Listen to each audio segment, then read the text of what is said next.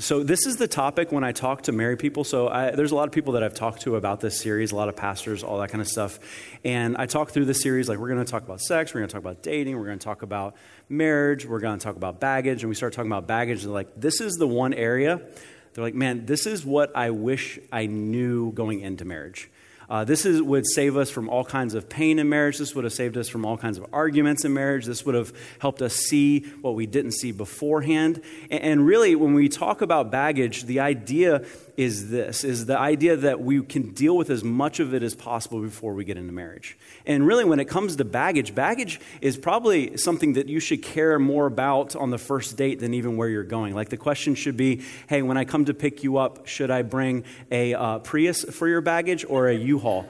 Um, it should be the question. Uh, don't ask that. But like that would be a better question that would set you up more for understanding whether or not you should be dating this person at this moment or not. But we, we do. We all have baggage. We all have these things going on. And here's what happens most of the time is we look at our baggage and we go, I'm not going to deal with this right now um, I'll deal with it when I get married. I'm not going to deal with this right now. I'll deal with it later on. Um, I'm just going to not focus on that right now, or we cover it up, or we choose not to see it. Many of us just try to stay oblivious as possible to our baggage, but we talked about this before. When you get married and you're with, you're with somebody 24 7, not only does the baggage you know about show up, but the baggage you didn't even know about shows up. And so, what you have the opportunity to do is deal with it right now. But what we do many times, instead of dealing with our baggage, we just get a prettier bag. And here, here's what I mean by that we change ourselves. We change who we are, we change the way we look, we change our jobs, we change our friends. Every time somebody has a chance of getting to know us, every time something starts to come out that we don't want to come out, we change. And, we run away from things and, we change things so that nothing can come out. And hopefully, hopefully, someone will love me enough so that I can get married, get into marriage, and then all of it can come out. And then that's the way marriage works. But that's the problem is in marriage, when you don't deal with your baggage ahead of time, it's like two people having baggage trying to hand it off at the same time without touching the other ones. It's like that whole, you know, the, like in the, in the movies where they're like making an exchange. Like, and they're like, okay, same time, same time. And, and like, that's what you're doing. You're like, please take my baggage, you take my baggage. There's two people that have got all these issues who can't handle somebody else's issues, trying to get the other person to deal with their issues. It's one of those things, so we have the opportunity ahead of time to have the courage to open these up. See, God didn't want you to sit in this. God doesn't want you to sit in the pain and the guilt and the shame of some of the things that have gone through in your life. God doesn't want you to sit in these things that your parents have handed you. God wants you to get freedom from that. But it takes courage and it takes honesty. Most of all, it takes honesty really looking at ourselves, really bringing people, other people in so that we can understand these things. And so we're going to look at five bags tonight. Um, we're looking at five things, and here's, here's what I know. One of them, at least, at least one, maybe more, will, will hit you. Um, it, will hit you. Like even as I'm teaching this message, a lot of times it goes, oh, yeah, that, that's me. And, so it will hit you, and you're, you're going to have a choice to, to forget about it or decide to take steps towards healing that part of your life. And so the first one we're going to talk about here is generational sin. Generational sin. In Psalm 51 5, it says this it says, For I was born a sinner Yes, from the moment my mother conceived me. You were born into brokenness. Um, your parents are broken people. Some of you already know that. Some of you are realizing that more now. I feel like the older I get, the more I realize my parents are broken. And not only are they broken, but they were born in a brokenness also. And, and they're, the reason they are the way they are is because their parents were the way they were. And so here's what's tough many times as in our age range, when we're growing up, when we're starting to see all of these things our parents did to us, starting to see these things that we don't like about the way we were raised, we look at our parents and we're like, say sorry. We look at our parents and we're like, why can't you fix this? Why can't you be perfect? And they're sitting there going, I'm dealing with the same thing with my parents. And so we're looking for people to heal us. We're looking for people to solve our problems that are dealing with their own brokenness. And so when it comes to baggage, when it comes to these things, no matter whether or not you caused it to yourself or someone else did, at one point we have to look at ourselves and go, I'm claiming this because if until I claim it, I can't deal with it. And so, with our parents, I mean, it started with Adam and Eve. They sinned right off the bat. And ever since they sinned, it caused this to continue to happen over and over again. And what happens is this is we start to know our parents more. We start to see their strengths. We start to see their weaknesses. We start to see the areas where they struggle. And then what we see is their coping mechanisms all of our parents had something, right? They all had something that they dealt with, some way that they handled something wrong, and we saw them de- develop coping mechanisms, develop ways of dealing with that to the point where we see all of it so much and we love our parents so much that we forget that it's even there. Then over time, we forget that it's there. Then all of a sudden, it, it shows up in us later on. And the older you get, the more it shows up. And you realize, and this is really hard to understand and really hard to take in, that you become a reflection of your parent. The things that you hated in them, the things that you never wanted to see in yourself, you start to do yourself. And it's crazy how it continues to go. And just as kind of a, a one that is a little bit funny, so we can start off on that way, is the, uh, the worrying parent. I don't know if any of you guys had this worrying parent, the parent that literally had to know everything all the time. Like you guys were going to go to the movies with friends, and they're like, okay, so um, here's the deal. I'm going to need you, uh, first off, to give me the phone numbers of the parents because I need to call them, make sure that they're Christian, um, and everything's okay there. Um, make sure that they raise their kids in godly ways. And then after that, um, when your friends get here, I've got affidavits for them that says that uh, they won't smoke or drink or anything. And then when they actually get there, your mom walks out and she checks the tire pressure on their car. She goes, Here's what I want you to do. I want you to call me as soon as you get there. I want you to call me as soon as the previews start. Tell me what the previews are. I'd like to know that. Uh, I need you to text me uh, whether or not you get popcorn because I care about your blood glucose and all that. You're not diabetic, but you know, maybe one day. And so, I want you to do that as soon as you the movie ends. Tell me if there's another one at the end. You know, we'll, we'll figure that out. And tell me when you leave. And she's also the parent that goes, "Hey, according to Find My Friends, um, you're at Taco Bell, and we didn't say you, you didn't say you're going to Taco Bell. You know how your stomach reacts with Taco Bell, and you shouldn't do that." And so you get home and your mom goes out and t- checks the tire pressure again. And then there's that moment where you went over to a friend's house and you're like, we're going to the movies. And the mom's like, okay, cool, take care. And you're like, wait, what? And you said, you said, I will never be that way. But you have already become that way with just your friends. Some of you have roommates that are that way. You're like, what's going on? Why do you care so much where I am? And that's a funny side of things. And, and, we, we look at that and we go, okay, yeah, we're worrying. But what about when it comes to the addictive parent? The person that was an addict in your family, the person that struggled with alcoholism or drugs or whatever it may be. And you saw that and you saw the way they went after these things, and you're going, that's not at all what I'm going to be. And you even started to cover up for their failures because you loved them so much, not realizing the way that it affected you. See, you have the angry and abusive parent. There's nothing like anger and abuse that gets kind of just put away. Uh, the, people talk about anger as if it's something that you can just say, well, and here's what I hear all the time with these things that's just our family. You ever said that about something? And here's what we do we say, that's just our family. And when it becomes that's just our family, it's no longer a sin. When it becomes that's just our family, it's no longer baggage. It's no longer something that needs to be dealt with. It's something that's just a part of our family. I mean, you see it with anger all the time. Oh, they only do that at this time. They only do that when they drink. They only do that uh, when, you know, when something bad happens. They're really a good person, but. And so you see that anger and that abuse that gets covered up, it gets explained away. And when we don't deal with it, we basically are setting ourselves up to repeat the same thing again. As much as you hated the way your parents act, if you don't pay attention to the patterns, if you don't pay attention to what they gave to you, you're destined to do the same thing again. Yeah, generational sin and family strongholds is definitely a very real thing. Um, I would say that I probably never even heard of this term, though, until I was in the church or maybe read about it in the Bible.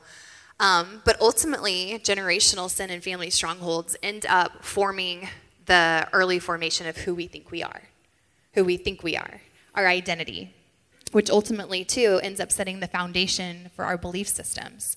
So, how we relate to the world around us. So, to other people, to men and women, and just the world in general. Um, so, about five, five and a half years ago, um, I started attending counseling, and I was going probably like once or twice a week um, for six months. And we were at definitely the lowest point in our marriage. Um, I had reached a point where I was just hopeless um, about a lot of things that just the same things continue to happen or, or, come up over and over again. You know, I'm sure some of you have been there. Um, and I was just tired tired of carrying around the baggage that I had carried around my whole life and had brought into my marriage. And I just knew that, you know, between the harmful choices that I was making that were affecting myself, Um, what was even more hurtful was watching how other people were suffering around me who were closest to me. So, family members um, for my own choices. So, I knew that it was time to get honest about a few things. Um, one of the, actually the first topics we learned about in counseling um, was generational sin and family strongholds and just the power that they have. Um, so, I come from a long line of um, generational sin in different areas. But what was really wild is they actually had us write out. So my mom's side and my dad's side, um, starting from like my sisters, going to my parents and their siblings, and then their parents and their parents. And so anybody that I could remember or knew, and then going through and writing down like all of the sins or the, the known struggles that they dealt with. And I feel like most of you here, if you're starting to think about this stuff right now, like a few things quickly come to the top of your mind. Like we kind of know the things that our family has always struggled with and those cycles that continue. But to actually have these things written down, clear, black and white, you know, it's a lot harder to pretend like they're not there or just forget about them or lessen them um, or explain them away like we like to do. We like to rationalize, right? So that was really powerful um, just to give those sins a name and to call them out for what they were and to be able to articulate them. Um, there's definitely a freedom that came with that. And for me, I think it was just the freedom to know that, like, I didn't get crazy all by myself, um, that I got crazy, honestly. So, for those of you in here, maybe someone needed freedom from that today. like, you got freedom crazy, honestly, too. So, turn to the neighbor on your right and say, She got it from her mama. Come on. And turn to your other neighbor and say, I got it from my dad. Right? Okay. So I've kind of like even the playing field there. We're all just kind of different levels of crazy anyway. Okay. So you're in good company here. Um, but where I want to challenge you guys with this is we just really want for you to be intentional about sitting down and having a real heart to heart with yourself and thinking about what are those things that I currently struggle with? Or what are those things that I used to struggle with and I kind of have, you know, a good handle on them right now and I'm managing them fairly well? But are those the same things that your parents struggled with? Are those the same things that their parents struggled with? Um, and then being able to decide and make the conscious choice and decision this is where the real freedom comes. To realize that you can actually become a freedom fighter in your family. That you can stand up in your generation and say no more to the enemy. So you you're doing the work of being intentional about thinking about these things and, and, you know making a list if you need to and calling them out for what they are and then having a heart to heart with God and breaking off agreement with any with the enemy that you had maybe conscious or unconscious and saying but I realize what these things are, but today I am choosing to say no more. And I'm going to fight for my children, my future children, and their children as well. That's empowering. And that should give someone in here hope today to know that you can stand up and say no more. Because God says that he who the Son sets free is free indeed. So we don't have to, to carry these things around anymore. We weren't created. God didn't make us to be able to carry around this baggage so we can stand up in our generation and say no more. So that was just really empowering for me. Um, the second bag tonight is the bag of abandonment. Um, so when we were preparing for this message, first of all, we were, were co-teaching, but I told Hal I feel like I'm really teaching probably about two thirds of the message tonight, even though I know I'm the one that brought in about 80% of the baggage into this relationship. I was like, I wish you would do a little bit more soul searching because you know, just to make me feel better about myself. You want but, me to find more baggage? yes, I want okay. you to dig a little deeper. um, but girls, if you are to sit and think about, man, I wonder what you know a girl with daddy issues look like. If you were to look that up in the encyclopedia or the dictionary, my face would be there. Okay. Um, so I was definitely the poster child for a girl with daddy issues. I come from a long generational line of divorce, um, especially on my mom's side. And so a long line of women making decisions that, although it's maybe not something that obviously they chose on purpose, but ended up creating these cycles of abandonment throughout generations. Um, so she is on her fifth marriage to her fourth person. She remarried her first husband. I know you're trying to like draw a chart in your mind. He actually had to draw out a chart for staff members once to explain all of this. It takes um, a whiteboard. but she married, um, remarried my biological father, who I didn't actually know that I had a different dad until I was in seventh grade. So the dad who did raise me, who adopted me, um, I had always kind of grown up wondering why I never had a connection with him um, why I never felt like I was enough um, or that I was worth, you know, like pursuing to have relationship with.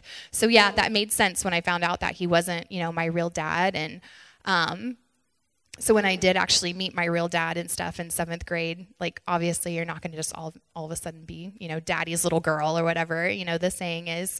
Um, but the enemy had convinced me over time, and the last kind of kicker here was when my mom married her fourth husband. So this was like the guy that I finally saw in my life as like a father figure. I felt like truly loved me unconditionally. We had an awesome relationship. He actually walked me down the aisle. um, and then one day he completely up and left out of nowhere. So after nine years of marriage, found out that he was actually having an affair with an old girlfriend the entire nine years, um, and completely up and left on her birthday, real winner um, and still literally not a word spoken until this day. So, no explanation, no, like, it wasn't your fault. So, again, life had taught me that love is untrustworthy, um, that you are not worth fighting for, you're not worth staying for. And so, abandonment, though, this isn't just for the girls in here. Guys, this can look like a bunch of different things. Um, maybe you were adopted as well um, and I'm not speaking to just guys, but everyone in the room, and you've struggled your whole life to feel like you were worth fighting for, that you were worth pursuing. Or maybe one or both parents traveled all the time and you feel like they literally missed everything. And if they did show up for something, then they were probably late all the time or they were distracted on their phone or whatever. Um, or maybe you grew up with lots of stuff and trips, but still you missed authentic connection and the ability to form healthy attachment to someone, to a guardian of some sort. Or maybe both of your parents or one of them just always seemed like they were too busy to take notice. No one ever really truly engaged you. You never really grew up feeling known or seen.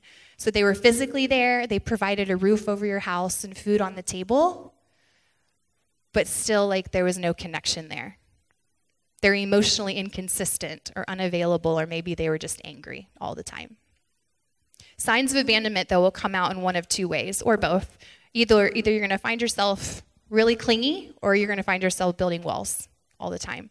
And for the clingy people here, you know who you are, and if you don't, your friends know who you are. You're the one that always rushes in and out of relationships. Um, the person that always has to be in a relationship, always has to be with someone, and there's not much time in between. You're overly eager to get into serious relationships all the time. And this doesn't have to be just in intimate relationships either, this can be in friendships too. So the friend that you meet someone, you're like, oh my gosh, I love her, and we're gonna be BFF forever. We're gonna call, talk to her all the time. We're gonna go everywhere. And then if someone comes around, another friend, you get seriously threatened. And that's a problem and then maybe if you're the one who puts the walls up all the time, I will never allow this to happen again, is ultimately what you are saying, to feel abandoned. I will never be left again. So you shy away from serious relationships. You're just going to go from fling to fa- fling, and intimacy is really nothing you're looking for, definitely not looking to be vulnerable. And you pursue relationships also with people that you know are going to be emotionally unavailable. Because ultimately, what that does is it ends up reinforcing the lies that you already believe that love is not trustworthy. Let that sink in. So, self protection was definitely my gig. Um, I would always be the one to pursue, and that's because I didn't want to know what it felt like to not be pursued. So I would always make sure that I was going to pursue you first in a relationship. And eventually, if we did get into a relationship, I would end up self sabotaging it because as soon as I start feeling vulnerable, or as soon as I start feeling like maybe it's heading towards abandonment, um, maybe I'm feeling unnoticed, or um, I'm not, you know, we're not engaging enough, um, then I would self sabotage. And this was a coping mechanism ultimately that gave me the illusion of control. So I would go on to cheat on every single boyfriend that I ever had just because I thought that, hey, if I hurt you before you hurt me, I'm still in control. You can't leave me before I can leave you. And that's a problem because that goes down, it goes back to being a thought process, and that's the problem. the way that we're thinking, our belief system. And if we don't get this stuff taken care of or handled or healed now, those thought processes don't just change because you get married. Yeah. Yeah, so what's really bad about abandonment is it actually makes it's a recurring cycle. Because think about it when you have someone who's really clingy and we probably all had the friend that was incredibly clingy and they show up they're incredibly clingy they're the ones that are like always like if you don't respond with a text right after they text they're like what's wrong? What's going on? How are you doing? What's that? And like they're going after it over and over and, and the only way you get rid of clingy people is how? You had to cut them off. Like just totally cut them off. And so what happens? They feel abandonment again it literally is the same cycle over and over. It's the same thing with walls. You literally set yourself up to go through the same cycle over and over again. You're consi- consistently putting that same lie back in your heart. And, and so abandonment's a very big deal. And the, the one that I'm going to talk about here, and you're going, this doesn't sound like a big deal, but it's those of you that had enabling parents. Um, enabling parents are the parents that wanted to um, be your best friend. Uh, they're the parents that are like, I'm the cool parent. It's like, it, it, always makes, reminds me of Mean Girls. You know, that part where she's like, I'm not a real parent, I'm a cool parent. Like, it, it was the parent mom. that like literally always came in and made sure you had the best, made sure you never felt pain, made sure that you never failed, made sure that everything was okay. It was the parent that came in. Like, if you failed a test, they're like, oh no, we need to talk to the teacher. And the teacher doesn't change it. We're changing teachers, we're changing schools, whatever it may be. It's like, if you don't get a trophy, we're going to go buy your own trophy. If you don't get something, we're going to go do this. It's, it's constantly making sure that you never feel pain and everything is taken care of all the time like you will never fail with an enabling parent. And so it, I, have seen this so many times, even in youth ministry. I'd have parents come up and say, Hey, um, my kid said you said this to him. I'm like, Yes. And they're like, Well, that's not fair. I'm like, Well, wait, what? Well, they did that. Yeah, but that's, that's okay. They just do that sometimes. And, it's the, and they're like, oh, I'm going to take them somewhere else. I literally had a parent, I'm being dead serious when I say this, uh, whose kid got so many speeding tickets, his, his, his license was going to be revoked. And they're like, it's okay, we'll just change states. This is the parent that when you went off to college was like, hey, I can move up there too. Yeah, some of you are like, oh crap, he knows. Um, but but it becomes this this dangerous thing because we have we literally have um, culture reaffirming this was the way that we go through life. It's the idea that kids don't need to feel pain. Kids don't need to go through something, and they're enabling you to stay where you're at. Here's the problem. This is why this is so big in marriage. This is so big in marriage because when you're, if you grow up in an enabling parent, here's what you believe. You believe that if someone really loves you, they never say no. If someone really loves you, they will never tell you there's something wrong with you. If someone really loves you, they'll just accept you for who you are all the time and never give you criticism. And so when an enabling kid walks down the aisle, it's a dangerous deal. It's dangerous because they walk in, we're already selfish when we walk down the aisle. This person is beyond that. This person believes that if their wife or their spouse tells them that there's something wrong with them, then they don't love them. They believe that their wife or spouse allows them to feel pain, they don't love them.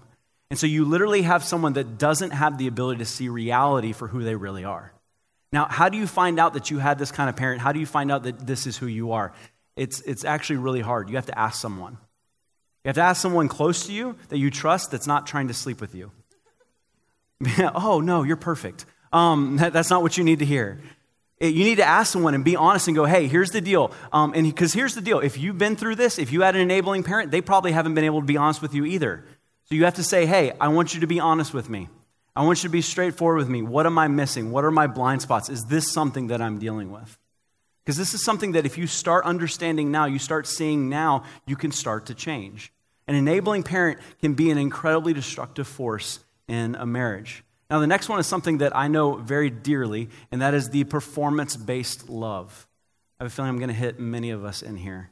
Uh, this is the I love you, but, I love you when, I love you if kind of parent. This is the parent that uh, only gave praise when you exceeded their expectations. This is the parent that put expectations on you that were so far what everybody else's expectations were.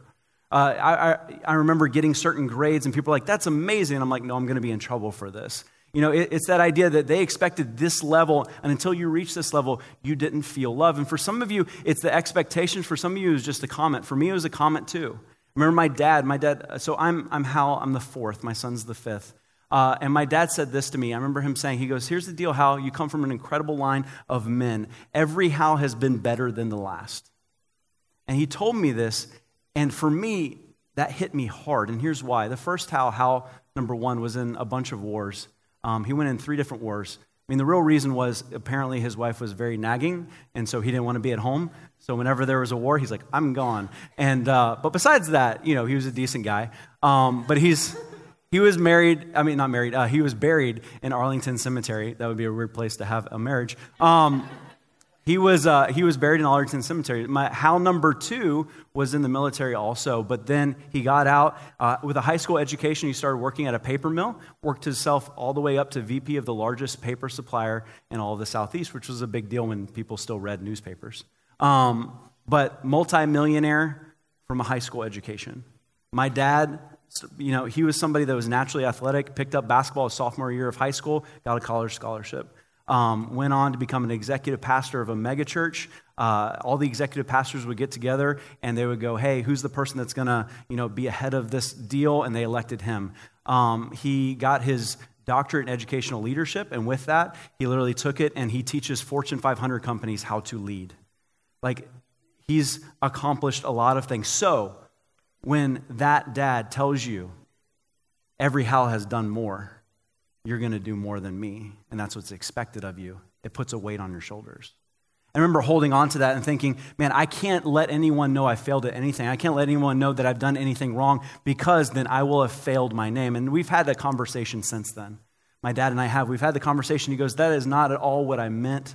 That's not at all what's there. He goes, I'm incredibly proud of what you're doing. I'm incredibly proud of where you're going at in your life. But it made me realize my son is Hal the fifth. And, you know, I'm not going to say the same thing to him. What I'm going to say to him is hey, every Hal's done something different.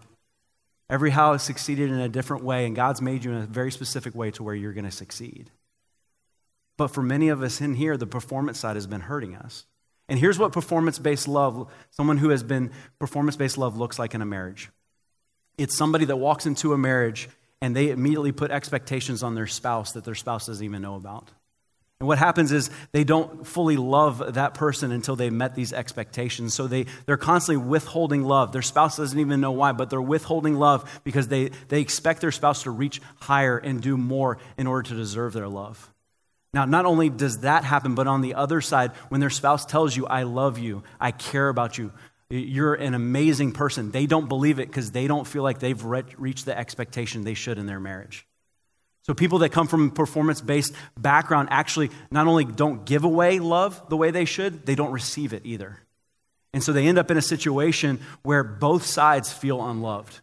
Both sides feel like it's failure because they're sitting there with unmet expectations on both sides.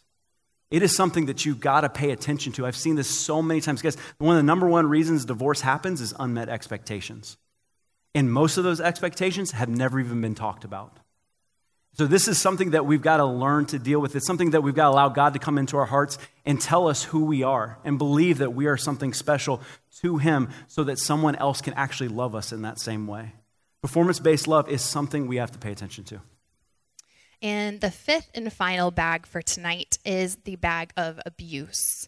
Um, abuse is going to be the hardest bag to deal with because it's complicated and it's personal and the ramifications of abuse we may never really completely understand. Um, abuse can be emotional, it can be physical, it can be sexual, but whether we like to admit it or not, um, abuse will have un- undoubtedly a direct impact on our relationships. It affects how we view ourselves, and it ultimately affects how we view the same sex or the opposite sex or both sexes, the world in general. So this is a bag that obviously, you know, we want to forget about. We would rather forget about. Um, we either try to hide it or we try to minimize it and say it's not a big deal, but sooner or later, later its effects will definitely come out. Because abuse is like a ticking time bomb. And it manifests itself in a plethora of coping mechanisms, giving you the illusion of control because never again will you be out of control. Because once you were not in control. So you will learn to do everything in your power to make yourself believe that you are still in control. So I was a victim of childhood sexual abuse. I was also raped when I was in high school. And this is something that I kept secret till I was 28 years old. Um, just turned 35 this year. So that is a long time to carry a secret. Secrets and shame and disgust. But when abuse is experienced, the enemy will try to get you to do one of three things, or maybe all of them. We'll try to get you to minimize it, or compare it, or convince you, even worse, that you deserved it, or that you did something to bring it on. Because I remember the lies of the enemy whispering, oh, it's, it's, it's not that big a deal. Like, bad things happen in the world. The world's a tough place. So you're just going to have to put your big boy or big girl pants on and you're just going to have to carry on. Or two, compare it. I remember him whispering, you know, but you've heard this story and it wasn't like that. So it could have been a lot worse. So you don't really need to say anything. You just needed to keep it a secret. Or convince you that you deserved it and that you did something to bring it on. I remember him whispering that, hey, what you were the situation you got you got yourself in was really dumb. Or you flirted. So what was somebody expected to do? Or that person was probably abused themselves, so they can't be held responsible. See, we worked so hard then to go on and build this image. I know I did of what a strong girl looked like. Because never again would I feel like a victim. Never again would I feel vulnerable. Never again would I feel weak or out of control. So by the time that I got married, um, my idea of what sex was supposed to be was so warped. And by that time, I had picked up so many different coping mechanisms and addictions that were directly correlated to the abuse I experienced um, that really I only let Hal see a part of me because I had to fight so hard and work overtime to hide those things because ultimately I didn't know if he was going to end up confirming the lies that the enemy had already told me. That I was dirty or broken, or worse, that he wouldn't stay, that I would be abandoned again. So when I began to unpack some of this baggage, not everything came out at one time. It wasn't even in the first conversation, the second, or the third conversation. It was almost like each time I told a little bit more of my story. It was like, Can I trust you? Because I'm going to test your love. Because love isn't trustworthy, right? People leave. But can you handle this? Am I worth fighting for? Will you stay? And so, this is where I challenge you to counseling, my counseling plug for the night. Um, if you have ever considered going to counseling before today, or you're starting to think tonight, maybe I do need to kind of go and, and talk this stuff out. Um, if you sense any sort of hesitancy, that's from the enemy. And you just need to get over yourself, point blank, because you need to get over your pride. Because some of the people around you that would tell you you're not doing a very good job trying to manage it by yourself, anyways. And really, what's the harm of talking to somebody that you don't know, one, and two, are probably never even going to see again after you pay them? right? And that's great. it was for me. Um, but the thing about counseling is what I ultimately was able to do is replace the lies that the enemy had told me with truth of God's word. Because through our experiences and through abuse and any other bag really that we've talked about tonight, the enemy ends up telling you a lie that forms your negative core beliefs, your belief system, how you end up relating to those around you. And then you end up acting in a certain way, consciously and subconsciously, based off of that belief. So that's what counseling does. You are literally allowing God to transform your thinking. Because when we transform our mind and we start believing it, then our behavior changes. So, for those of you who keep wondering, why do I keep ending up in the same situation, in the same relationship, attracting the same person, intimate relationships and friends? I keep doing the things that I don't want to do. And that's because we have to get our mind right. We have to allow God to transform our way of thinking. So the enemy is like a prowling lion looking for someone to devour. And the second thing that counseling does is it gets you out of isolation. Because when the enemy can have you alone by yourself with your own thoughts, which we know are never good, and his lies, he will win every time. But the more we start to talk about it, it also says in the scriptures that we will overcome by the blood of the Lamb, yes, but the word of our testimony. So the more we start talking about these things out loud, the enemy loses his grip. He's not as strong anymore. So I encourage you, if you are considering counseling, please ask us if you need a reference. Talk to us, and we will point you in the right direction because counseling is amazing. That's my plan. Yeah, I mean, Chrissy was 28. It, no one knew. No one knew. And never told my mom. Never told friend. your mom, your best friend, anyone. And so it was five years into our marriage, and we were at Outback Steakhouse. Where all good conversations start. and she sat across to me, and she's like, Well, I need to tell you something. And it's like, nowhere in my mind did I think it was going there. But here's what happens whenever we tell our story. Um, and I hear this, and I've had girls say this to me directly, and so I feel like I got to talk about it. Um, they say this. So here's what I'm going to do. Um, I'm going to wait till I get married. Um, I'm going to find a guy like you, and I'm going to get married, and then I'm going to wait till I get married, and then I'm going to let it out so that he can be there to support me. And, and let me just say this. Um, that's stupid.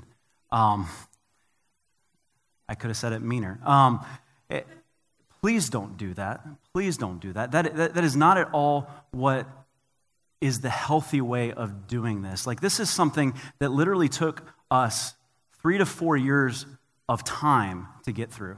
Uh, three different counselors, three to four years of time, time that would have, and here's, here's why because in marriage, she no longer could just work on herself. She had to work about our relationship. Every new thing that she had to come out with, every new thing that she dealt with, every new breakthrough, she had to hope that I wasn't walking out the door. She had to work on our relationship at the same time. It took that long because we were together already. If she could have just worked on herself and only worried about herself, it would have made a huge difference. People's like, oh, but the support was there. Yes, yeah, sometimes I was support and sometimes it was absolutely selfish. I'll be honest with you guys. I was not the awesome guy. I was not what you would go. I look back in my past and I'm going, I was a pastor during those times. I mean, I'm wondering many of these times going, did I make the right decision? Did I make the right choice? Should I have married her? Is this the right place for me? Did I miss something somewhere? And I remember at one point even having to, to go, well, here's the deal. She's struggling with all these things while trying to be a pastor's wife. And I remember having to ask her the question that I didn't want to ask was, do I need to leave ministry so that you can heal? And in my selfishness, I was very afraid of that answer. In my selfishness, my, my, my question there was not to keep her as whole as possible. My question was, I hope I get to stay where I'm at. Because the, the people that did the real work in her life that helped her move through it was not me, it was the counselor. So if you're looking for a guy or a girl to help fix you, that's not what we do. We're bad at it. In fact, when students, I was in student ministry for 13 years. If a student came up to me or a parent came up to me and said, This is what I'm dealing with, this is what's going on, there's abuse, clear headed, I could help them. Clear headed, I could point them in the right direction. I could, I could help them with what they're feeling right now. I could definitely pray with them right away. When your wife comes to you and tells you that, it wasn't clear headedness, it was confusion. It was not understanding what I, was, I should do in this moment. And let me say it this way, and this is going to sound, it may sound wrong at first, but please, please stay with me in this. When I married Chrissy, I married a percentage of Chrissy. There was a good percentage of her heart that was walled up. There was a good percentage of her heart that was literally spent just making sure I didn't find out it existed. There's a whole percentage of Chrissy that was kept in the background just because she didn't want to know what, she didn't want me to know what I had, she had gone through. And so when she was able to go through this time, when she was able to go through this counseling and gain freedom, it was literally like her entire heart opened up and every part of her was better. She was a better wife. She was a better uh, teacher. She was better at, like, literally, you saw her ministry explode. You saw God start to use her in amazing ways. It was like she goes, she looks up at the, the prison up in Hernando County. She's like, Those women believe the same lies that I do. I'm going to start a prison ministry. In the beginning, it wasn't like Grace was on board with it. Like, go ahead and start and we'll see what happens. It grows. There's 60 women serving in that ministry to hundreds of women up in that prison right now. I mean, every time she starts a small group, tons of people show up. I'm like, this is amazing. Like she's just uh, awesome. I mean, the mom that she is today, and this, I really believe God made it come out before we had kids. I absolutely believe that because the mom that she is now is so much more than the mom she would have had to been in that moment. Not to men- mention the, the baggage that would have been brought along that she would have carried on to our son. So I, I, I tell you to get freedom. I tell you to get counseling. Freedom is something that happens at Grace Family Church every semester that will start again in January, February. Please, please, please take next steps. Please look for that. Please start moving in that direction. And that, what I'm not asking you to do is go into your small group tonight and go, all right, guys, here's everything. That, please don't do that. Please don't do that. That's not what that's for. But it is to start working in your mind, working in your head, going, I need to gain freedom from this. I need to move forward in this. It's the idea I need to resolve this now. I need to start taking steps now. And here's what's going to happen you're going to have a choice when you go home to start in a process or stay right where you are. Because it's going to be so easy as these emotions flood in. And as soon as you start to be honest, as soon as you start to deal with it, guaranteed more emotions. Guaranteed the devil will start telling you lies as soon as this happens. And you will have an opportunity whether to keep it to yourself or actually talk about it. Guys, Jesus is the only one that can love you unconditionally. He is the only one. So when you go through this with yourself, the counselor, and God, it's that perfect thing that happens there when you bring a spouse in, guys, as much as I love Chrissy, I cannot say that my love is unconditional. I'm a human, I am a person. I've had doubts, and during that four year period, it was incredibly tough. Jesus never sways. Jesus is the one that truly tells her who she is, not me. I help, but Jesus is the one that tells her that. See, in, in 1 John 4 7 to 10, it says this It says, Dear friends, let us continue to love one another, for love comes from God. The original love, the true love, comes from God, not from anybody else. Anyone who loves is a child of God and knows God, which is what we need to know.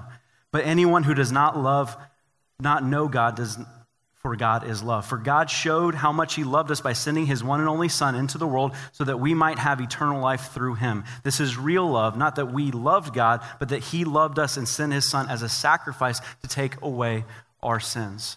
Guys, the beauty of the gospel is that we don't have to change ourselves for God to show up. It's not like God's going, oh, there's a certain weight limit to your baggage, the rest of it, not dealing with it. Like, you need to leave it behind. Like, God's like, bring it all to me. And what happens is when we start to deal with these things, there's a peace that happens through this. There's a peace, there's an ability for your heart to open up much more than it was before. And let me just say this many of you right now, even after hearing this and knowing, and you're thinking about the people that hurt you, you're thinking about the people that did this to you, you're thinking about your parents. And what's very easy to do is to focus solely on you get mad and you're like, I'm going to punish my parents. Guys, look at your parents. Life is already punishing them. So many times we're looking at punishing people that life has already punished them. They're already going through it themselves. And on top of it, they're, they're literally a result of what's happened before. At, at some point, you have to go, you know what? I can't leave it up to my parents. Whether or not they say they're sorry, it doesn't matter. It'd be great if they did. It'd be great if the person that hurt me said they were sorry. It'd be great if the people that did these things to me asked for forgiveness. But even if they don't, it is now upon me to work on me. Not just for me, but for everyone else in my life, for my future spouse, for my future kids. Guys, eh, here's what's crazy. They say this one good marriage one strong marriage lasts five generations. So when you choose to work on yourself now, when you choose in your singleness to work on yourself now, you're deciding for the next five generations, they're not going to deal with this. They're not going to deal with this pain in there. And here's what we have to do we've got to give up our past because until we give up our past, we can't develop a new pattern. We've got to, we've got to go, I'm going to give up my past because right now, so much of our past defines us. If you're in a family that goes, that's just us, your past is defining you. If, you're in a, if, if you ever said, well, that's just the way we do things, as a way of explaining things, your past is defining you. And you're deciding that's all I am. And God goes, no, I can give you a new pattern. I can give you a new way of life. For some of you, you just need to surround yourselves with some really good friends. For some of you, you need to go to freedom. For some of you, you need to get into counseling. Whatever it may be, I, ask that you start that process tonight. I ask that you start moving towards that tonight. And just on top of that, let me just say this there's not anything that's much more attractive than someone who is whole. Gosh, when someone's whole, you notice it, you see it. When someone has the ability to be absolutely honest about their life, talk about their problems, what they've been through, how God's brought them through it, and come out on the other side, there's just something there that you go, that, that strength is something that I want. Guys, wholeness is something that you can work to right now. I ask that you do that. Let me pray for us. God, I thank you so much for who you are. God, I thank you that uh, we can talk about this. God, I know uh, so many hearts right now are aching. Um, there's already defense mechanisms up. God, I pray that you would bring those down. God, I pray that we, we would start working on these things now. God, whatever conversation we need to have, God, I pray that we'll have it. Whatever friends we need to bring in, I pray that we bring them in. If we need to find a counselor, God, I pray that we move towards that right away. God, I pray we wouldn't look for others to change what has happened to us, but God, I pray that we would take a hold of our past. We would decide that we're going to deal with it and we're going to put it aside for what you have for us. God, we thank you so much that you make us whole, that you make us complete. There's nothing in our past, there's nothing we have done that anybody that's done to us that has to define our future. And God, you give us that choice, and we thank you for that. And in Jesus' name I pray. Amen.